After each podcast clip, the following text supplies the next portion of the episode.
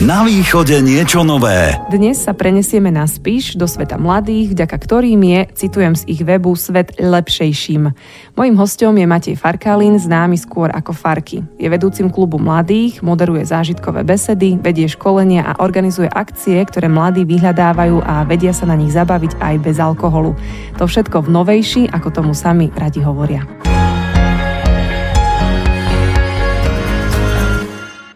Tak teda Matej alebo Farky? Pýta sa ťa Kiva, ktorej keď niekto povie Ivana, tak viem, že ma buď nepozná, alebo nemá rád. Tiež Farky. Matej, Matej už malo to možno už iba babka, dedo a blízka rodina, ale keď takto zakričí v meste Matej, tak ja sa neotáčam. No, napodobne to má Maja s tou Ivanou. Inak vítaj u nás v Rádiu Košice. Ako sa máš? Čo máte nové, novejšie, ako tomu radi hovoríte? Ďakujem za pozvanie a máme sa dobre, máme za sebou také dobré obdobie po tých dvoch rokoch nudy. Máme za sebou veľa akcií, ktoré sa motali možno okolo Dňa detí, ale aj okolo, špo, okolo športu, takže máme super obdobie za sebou. V podstate ste sa teda asi snažili dobehnúť to všetko, čo sa počas pandémie nedalo, takže ste si nasekali akcie áno, za akciou. Áno, mhm. áno, nielen my, ale všetci, všetci spisky, všetky organizácie sa snažili dobehnúť to, čo sa nedalo. Takže čomu všetkému sa ty venuješ, lebo niečo som už spomenula v úvode, ale pokojne má oprav alebo doplne ten môj úvod. Tak ja som vlastne už 18. E, rok členom občianskeho združenia Mladí ľudia a život, z toho asi 13. ho vediem, takže to je taká organizácia, ktorá sa venuje prevencii. Šiestý rok som vedúci klubu mladých z Piskanovej si, čo je tiež v podstate taká klubovňa pre stredoškolákov, kde môžu tráviť svoj voľný čas. A okrem toho sa rád venujem priateľom, basketbalu, a tak dobrému životu. Ale ty si asi taký akčný človek, súdim z toho, čo som si o tebe prečítala. Ja rád hovorím, že som aktívny optimista. že nestačí byť len optimista, ale treba aj niečo robiť a tá aktivita je dôležitá. A asi je dôležitý aj ten tým a ľudia okolo teba. Vy ste taká partia mladých ľudí zo Spíša, hovoríte si teda mľaž a venujete sa rovesníckej prevencii, tak ako to na Slovensku ešte nikto nevidel. Čo si pod tým konkrétne máme predstaviť? Tak e, tými rokmi, rokúcimi to založil ten pán doktor z Piskenovej si, ale ono to ide aj z toho, že dovtedy sa robila prevencia možno nejaký cez policajtov, doktorov a podobne a bolo tam veľa odborných vecí, ktorí mladí možno nerozumeli, tak prišla tá myšlienka rovesníckej prevencie, to, to je to slovičko peer-to-peer, rovesník rovesníkovi. A začali sa vlastne stredoškoláci školiť a oni začali robiť besedy na školách. A je to úplne niečo iné. V prvom rade je zakázaný učiteľ na tej besede, že mm-hmm. sú tam mhm. iba žiaci a iba naši vyškolení peer aktivisti, mm-hmm. aby tam bola tá dôvera, lebo zo všetkých prieskumov vychádza, že ten stredoškolák, no, alebo teda tínedžer nejaký dôveruje najviac práve rovesníkovi. No a keby ten učiteľ stal za dverami, tak asi má pocit, že sa tam len smejú, lebo snažíme sa to robiť tak naozaj uvoľnenie zážitkov, takou ich rečou a majú to radi. A primárne pôsobíte na Spiši, ale je to pre vás aj limitujúce prípadne sa vaše aktivity rozšírili aj niekde ďalej? Máme členov hlavne zo Spiša, ale naše besedy sú po celom Prešovskom, Košickom kraji, boli sme dokonca v Povazkej Bystrici, v Skalici, čiže netuším, ako si nás títo ľudia nájdú, lebo nesnažíme sa propagovať v týchto regiónoch ale našli si nás. Tu ma zaujala taká myšlienka, že formovať pozitívne hodnoty mladých ľudí na Slovensku. A tak si hovorím, že no, po pandémii, ktorá ešte v podstate stále neskončila a v týchto vojnových časoch a v dobe hoaxov, to musí byť asi poriadne náročné, tak ako sa s týmto pasujete? Ako tá pandémia zasiahla určite aj nás, že sme nemohli ísť na tie školy, ale vtedy sme sa snažili práve viac na tom Instagrame alebo Facebooku propagovať nejaké aj odborné veci, aj, aj témy, ktoré sa tam často nerozoberajú. No a je to presne tak, že už ja vravím tiež, že na tých besedách sme skôr tí, čo upratujú myšlienky tým mladým, lebo oni si nájdú na internete hoci čo o všetkých tých témach, ktorých sa venujeme a my im to len upratujeme a rozprávame možno nejaké odborné veci, čiže týmto spôsobom no ešte sa snažíme samozrejme tým, že im vyplňame voľný čas, lebo to je tiež dôležité, aby, aby mali čo robiť v tom voľnom čase, aby sa nám len neflakali a aby mali kde ísť a mali nejaké podujatia, akcie, na ktorých sa môžu zabaviť oni.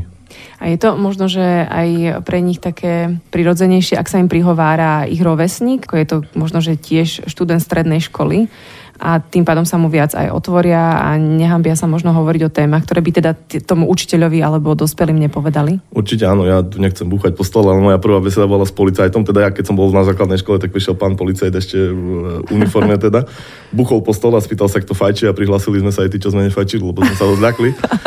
ale je to veľa prirodzenejšie. Oni na tých besedách sedia aj v kruhu, aby tam teda nebola tá nejaká nadradenosť toho, že niekto stojí pred vami a tak podobne a ten kruh aj predstavuje dôveru. Oni to aj povedia naši aktivisti, že to, čo sa povie tu v kruhu, tu ostáva a, a snažíme sa teda, aby sa tie informácie nevynašali von. No zatiaľ som z toho celého úplne nadšená. Priznávam, že som takúto formu ešte asi nikde nevidela na Slovensku. Je to nejaký zahraničný model, alebo kto s tým prišiel, s takým vôbec nápadom? Ono to vo svete funguje samozrejme, funguje to aj na Slovensku, ale funguje to v menšom, e, funguje to možno prevažne, že na školách, že si robia svojich aktivistov, vychovajú svojich žiakov, ktorí robia besedy potom na tej škole a je veľa tých peer programov sa venuje iba zdravému životnému štýlu a závislosti. A my máme aj to, že my sa venujeme ďalším piatim témam okrem tejto témy.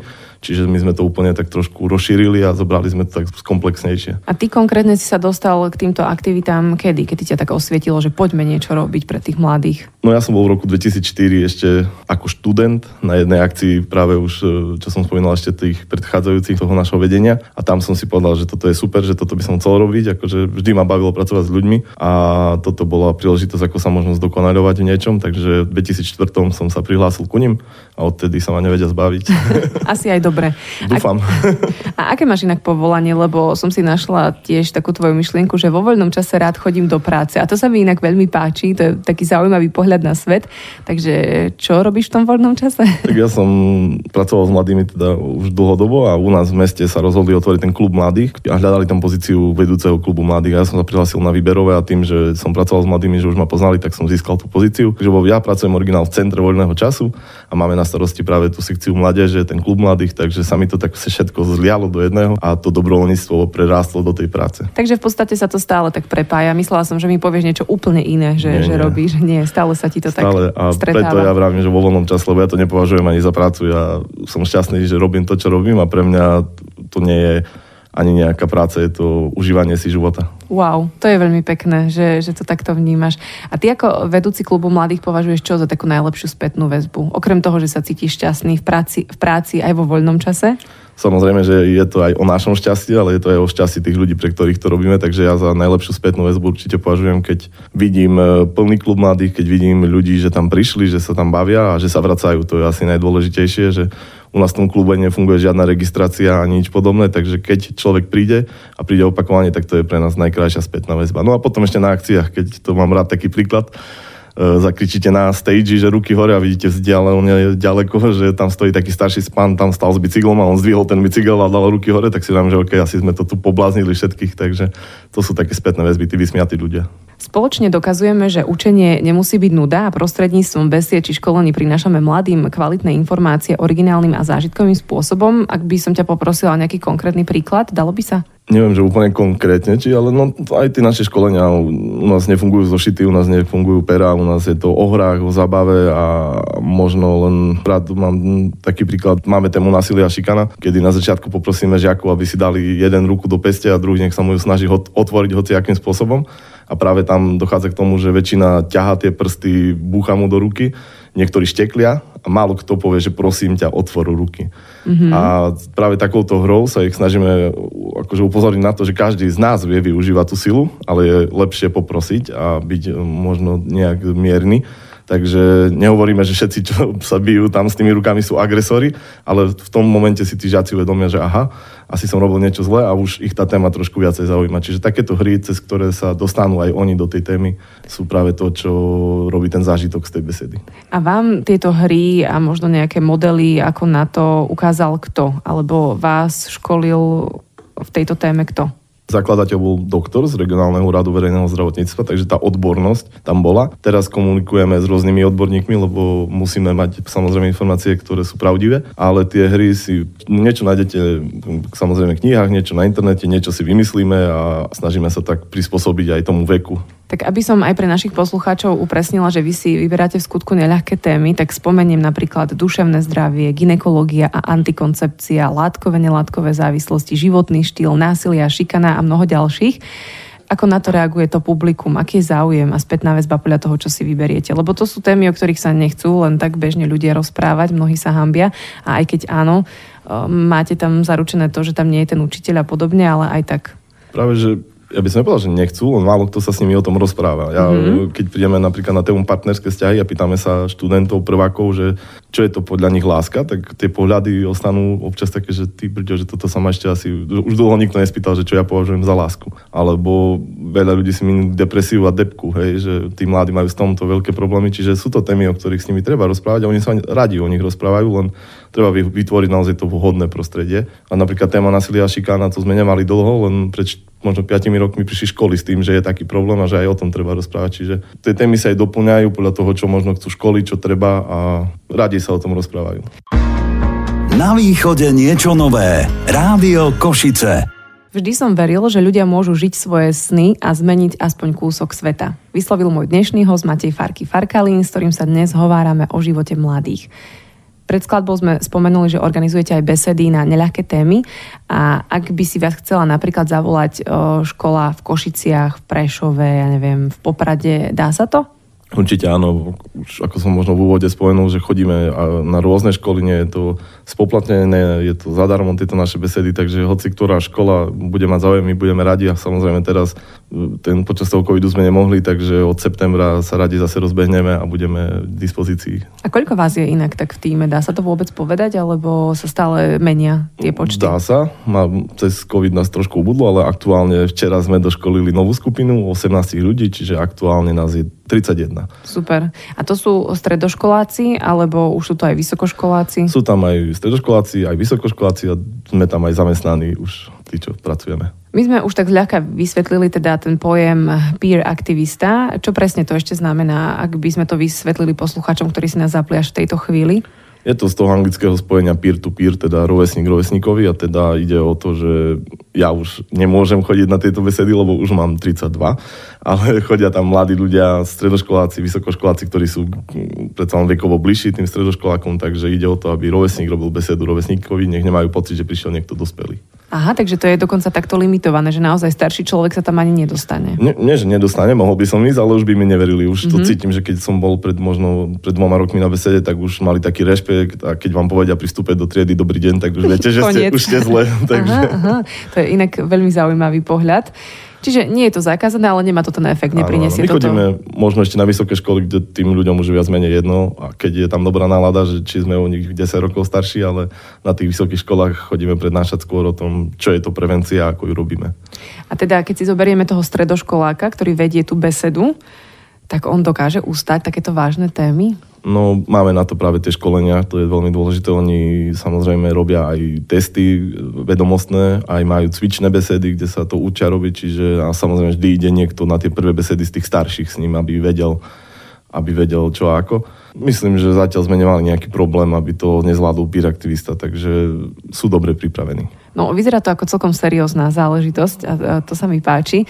Inak tip na teba do tejto relácie mi prišiel od Maroša a okrem odkazov, na ktorých som našla všetky tieto informácie o tebe, sa tam písalo úplne tak krátky popis, že ahoj, posielam tip na človeka, ktorý žije pre mládež a mesto. Vieš, aký Maroš to písal alebo nie? Po, poznám dvoch, takže jeden z nich to určite bude, ale možno to bude aj nejaký Maroš, ktorého nepoznám, lebo dá sa povedať, že tej spiske už, už ma veľa ľudí pozná a vedia, čo robíme, takže uvidíme, možno sa nejaký prizná po rozhovore. Mne sa na tom ale páči to, že je fajn asi, že ťa tak niekto vníma, že, že robíš pre tú mládež a že pre ňu žiješ na spíši som aj ja rád určite, ale už niekedy to tak ľudia nevnímali, ale teraz už aj tá pozícia v rámci mesta, aj od mesta, akože od vedenia mesta je vnímaná tak, že pracujem pre mladých a už nás oveľa viac podporujú, už nám veria a vedia, že aj my im pomôžeme, keď niečo treba, takže naozaj žijeme pre tú novejšiu a robíme tam pre nich veľa. A čo ten život kolotočára, ktorý sa s tebou spája?